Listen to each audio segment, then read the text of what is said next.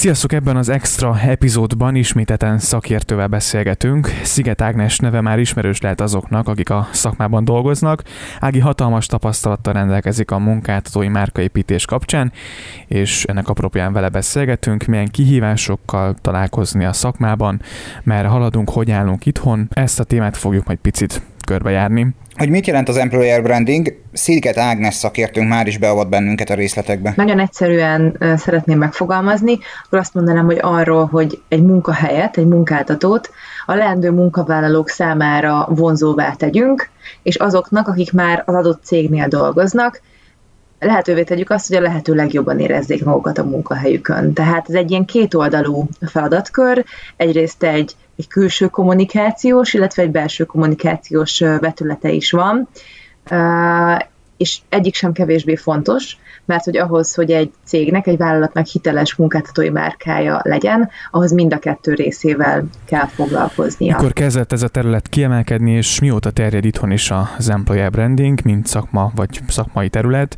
és miért van szükség erre a területre a cégeknél? Ági már is beavat bennünket szintén a részleteibe. Nagyjából pont egy olyan, azt mondanám, hogy 15 éve kezdett el ez a terület kiemelkedni külföldön, és körülbelül egy ilyen 10-12 éve kezdett el Magyarországon is teret hódítani. Először inkább csak a nemzetközi nagyvállalatok kezdtek el foglalkozni ezzel a témával, akik már a külföldi trendeket egy picit jobban látták, Mára viszont már szinte minden vállalat látja, hogy a munkáltatói márkaépítés egy olyan dolog, amivel muszáj foglalkozni, hogyha sikeresek szeretnének lenni. Tehát ugyanúgy szüksége van erre a területre az ország legnagyobb cégeinek, és a, a legkisebb KKV-knek is, hiszen hogyha olyan munkaerőt szeretnének megtalálni és bevonzani, akik tényleg az ő üzleti céljaikhoz hozzá tudnak járulni érdemben, ezek megvalósítását tudják támogatni, akkor nagyon fontos, hogy egy, egy vonzó képet alakítsanak ki maguknak kifelé, illetve ezt valóban meg is valósítsák, tehát egy hiteles kép is legyen ez, ne pedig csak arról szóljon, hogy, hogy a leendő munkavállalóinknak megígérünk mindent, és utána, ha csatlakoznak hozzánk, akkor végül nem kapnak semmit. És azt hiszem, hogy a, az elmúlt tíz évnek a legnagyobb változása az, az ez, amit említettem, hogy, hogy most már szinte mindenki realizálta, hogy ez egy olyan dolog, ami üzleti szempontból is kritikus, és, és nem csak egy ilyen lárpullá dolog, hogy ö, újabb kreatív kampányokat kell megvalósítani, hanem igenis ennek tényleg valós ö, üzleti ö, értéke van egy cég számára. Kommunikációhoz, vagy inkább a HR-hez kapcsolódik szorosabban az employer branding terület.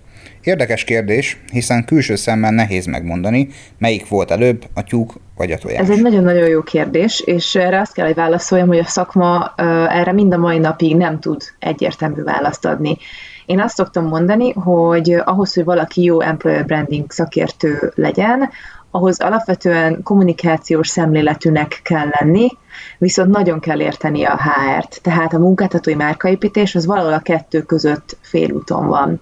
És ez azért nagyon fontos, mert én személy szerint nagyon hiszek abban, hogy egy cégnek egy márkát kell építeni. Szóval nem építhet egy teljesen különböző márkát az ügyfelek felé, és egy teljesen különbözőt a potenciális munkavállalók, illetve a dolgozók felé, mert azt nem fogják érteni. Tehát értenie kell egy employer branding szakembernek, hogy az a cég mit szeretne magáról általánosságban mondani, mi az ő márkaértéke általánosságban. És ezt kell tudnia lefordítania egy picit ilyen HR-es szemszögre, egy munkáltatói szemszögre, és megmutatni, hogy ezekkel a, a márkaértékekkel összhangban mit tud ajánlani, mint munkahely és ezért azt gondolom, hogy van ebből nagyon sok vita, és nagyon különböző gyakorlatokat is látunk a piacon, hogy mondjuk egy employer branding terület az éppen a HR-hez, vagy a, a kommunikációs, marketing vagy márka területhez tartozik, mert nagyon nehéz megmondani, hogy, hogy mi volt előbb, a tyúk vagy a tojás. Én azt hiszem, hogy talán nem is lehet, és nem is biztos, hogy kell, ami nagyon fontos, hogy egy ilyen mediátor szerep ez, aminek értenie kell a, a kommunikáció és a HR érdekeit, szemszögeit, és össze kell tudnia ezt egyeztetni. Ez nagyon sokszor nem könnyű, de hát ez az egyik szépsége ennek a szakmának, ez a kihívás. Nagyon sok cég álláshirdetése nagyon szépen van megfogalmazva, egy csomó dolgot beígérve a leendő munkavállalónak, ami nyilván nagyon jól hangzik.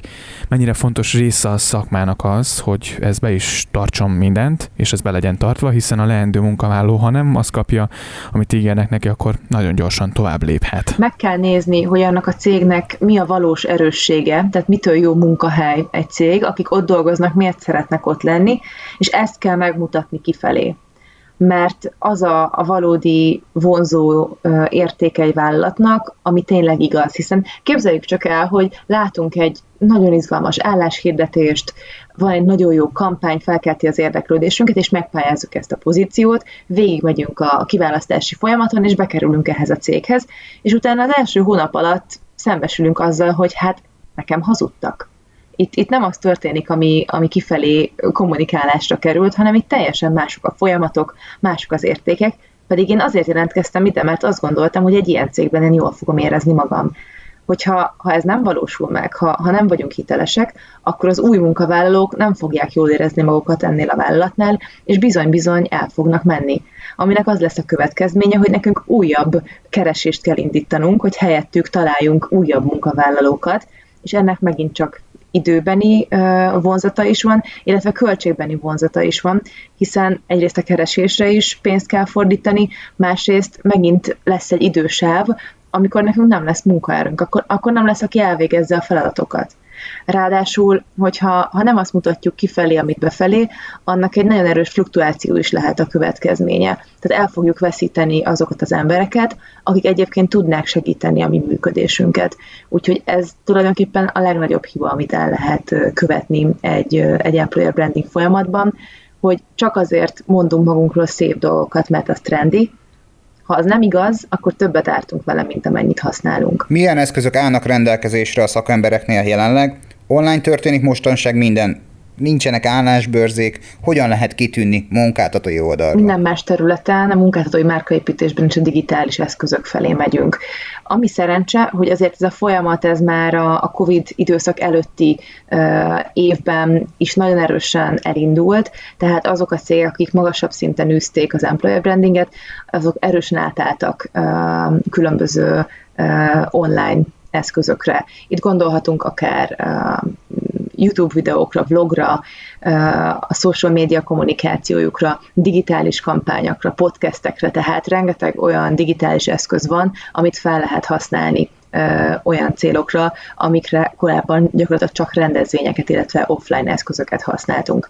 Ennek rengeteg előnye van egyébként. Egyrészt sokkal költséghatékonyabb, tehát aki a kommunikációs szakmában dolgozik, az tudja, hogy egy, egy rendezvényt, akár egy nyílt napot, vagy egy állásbörzét megszervezni, az elképesztő anyagi és emberi erőforrást vesz igénybe, ráadásul, mivel földrajzilag fókuszált, tehát mondjuk legtöbb rendezvény a fővárosban, illetve vidéki nagyvárosokban vannak, ez egy sokkal kevesebb embert érnek el, mint hogyha ezt a, az üzenetet, ezt, a, ezt az eseményt, ezt valamilyen online platformra terelik, ahol gyakorlatilag országosan, vagy akár nemzetközi szinten is bárkit elérhetnek. Így a költséghatékossághoz ez a, a digitális átállás ez erőteljesen hozzá tud járulni, amellett, hogy nyilván a mostani időszakban a biztonság is egy kiemelkedő szempont.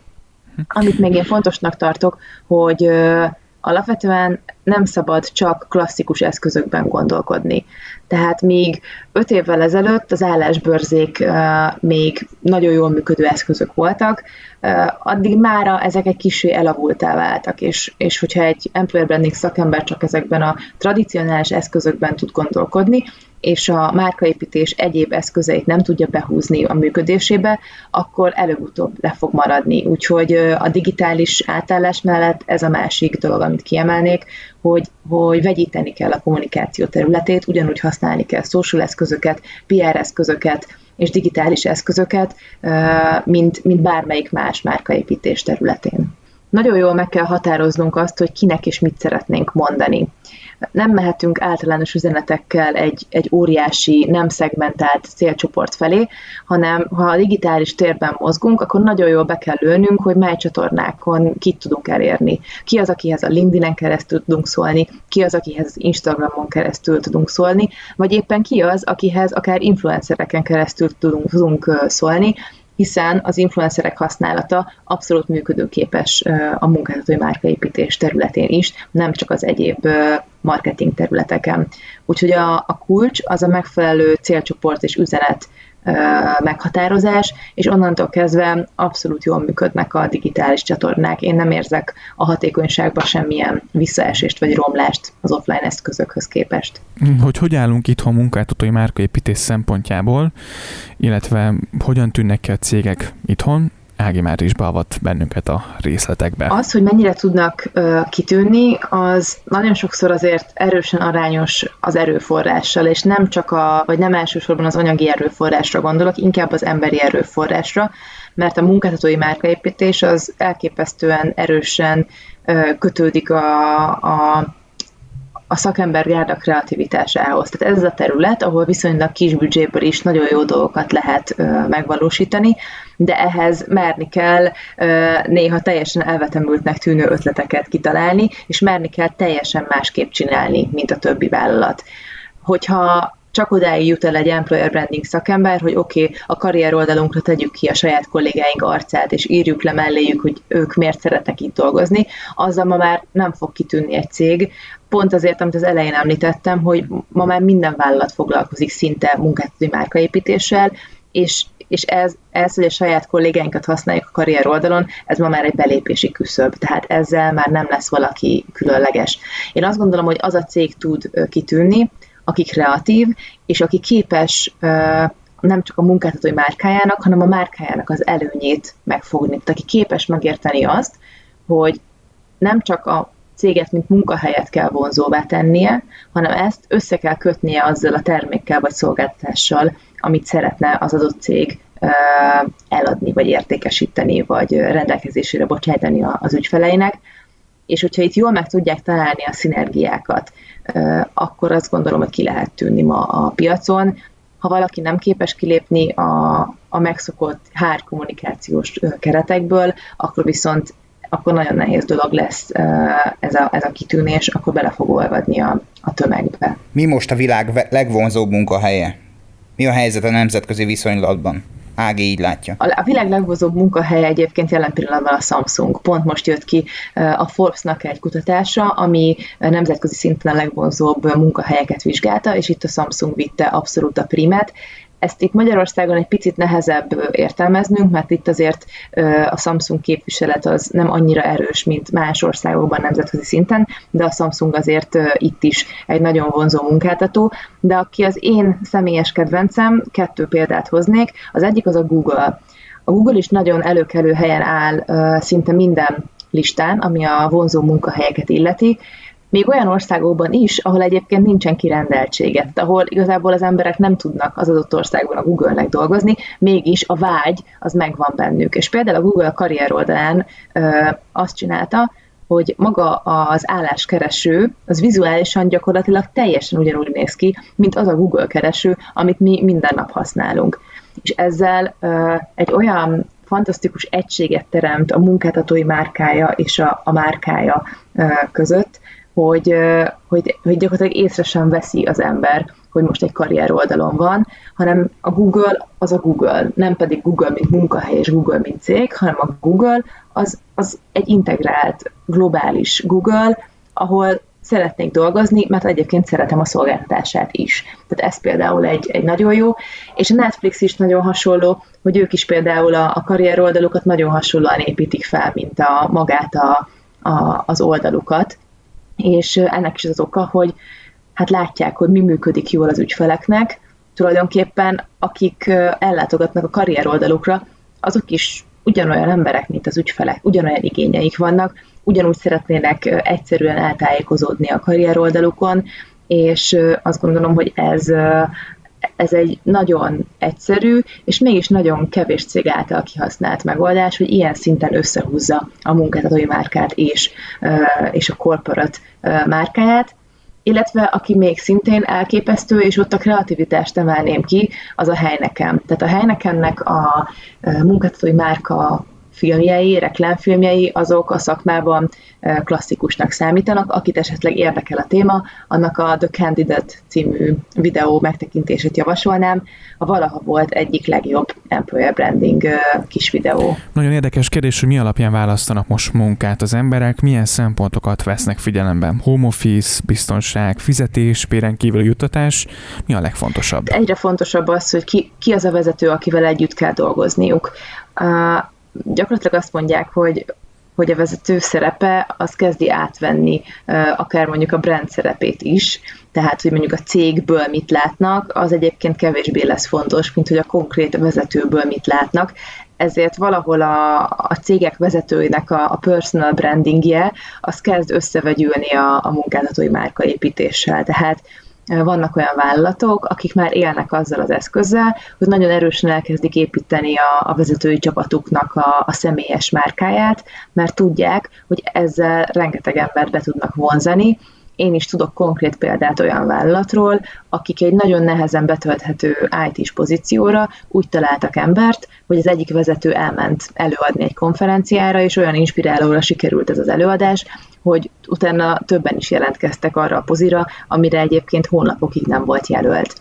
Úgyhogy valahol ez is egy új lehetőség a munkáltatói márkaépítésben. Aztán a COVID kapcsán azért egy picit megváltoztak a, az igények, és a stabilitás, és a biztonság, és a gondoskodó vállalat szemlélet az borzasztóan elő, előtérbe került. Úgyhogy azt gondolom, hogy ez is egy olyan szempont, amit érdemes elkezdeni hangsúlyozni a cégeknek a közeljövőben, mert ezzel most nagyon sok embert tudnak bevonzani. A jutatások, illetve a fizetés az mindig előkelő helyen volt, és mindig előkelő helyen lesz valószínűleg, és ez nem csak Magyarországon, hanem nemzetközi szinten is látszik, illetve ami még nagyon erősen megjelenik, az a fejlődés. Tehát nagyon fontos a, az embereknek az, hogyha bekerülnek egy céghez, akkor egyéni szinten hogyan fognak tudni tovább lépni a, szakmai tudásukban, hogyan fognak fejlődni, hogyan, hogyan lesznek többek tulajdonképpen az ott elvégzett munkától. Úgyhogy most első körben ezek azok a szempontok, amik nagyon aktuálisak. Mikor jó egy employer branding? Ági így látja. Ha, ha jól csináljuk az employer brandinget, akkor nem azt fogjuk elérni, hogy a mennyiség radikálisan növekedik, hanem azt fogjuk elérni, hogy a minőség fog növekedni. Azt fogjuk elérni, hogy az olyan pozíciókra, amik vagy nagyon specifikusak, vagy, vagy nagyon kevés van belőle a piacon, az olyan pozíciókra is hamar talál jelöltet egy, egy HRS vagy a vezető hogyha sok jelölt van, akik szakmai szempontok alapján mondjuk ugyanazon a szinten vannak, akkor, akkor én azt gondolom, hogy abszolút a, a csapatba és a cég értékeihez való illeszkedés az, ami döntő szempont lehet. A tapasztalat azt mutatja, hogy ritkán van olyan eset, amikor mondjuk szakmailag akár három vagy négy jelölt is teljesen, teljesen egy szinten van, de ha ez mégis megesik, akkor például sokan csinálnak olyan próbanapokat, amikor meg tudják nézni, hogy a, az adott kolléga hogyan tud együttműködni a csapattal. Nyilván ez is most a, a digitális munkavégzés kapcsán egy picit nagyobb kihívás, mint korábban volt, de, de ezt online eszközökkel is meg lehet oldani, abszolút, és ez azért abban is segít, hogy a csapat, ahol majd ez a kolléga, az új kolléga dolgozni fog, bevonva érezze magát a kiválasztásba, és eleve könnyebb lesz akkor már az új kolléga beilleszkedése, könnyebben fogja befogadni és támogatni a csapat. És köszönjük szépen, reméljük tetszett ez az extra epizód, ahol a munkáltatói márkaépítés fontosságát jártuk ö, körbe.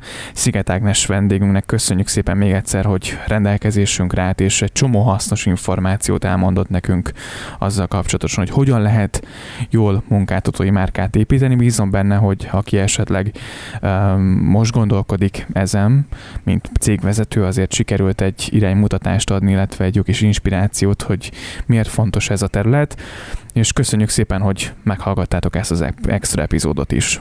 Így van, nagyon köszönjük Ági, ha bárkinek segítségre lenne szüksége, próbálja meg Ágit felkeresni. Hát, ha jó tanácsokkal tudja ellátni, kövessetek bennünket a továbbiakban is, közösségi felületeinken elértek, valamint a www.techmaniapodcast.hu oldalt is olvasgassátok nagy bőszen, az összes korábbi epizódunk megtalálható ott. Köszönjük, sziasztok! Köszi szépen, hogy meghallgattad ezt a részt, szia!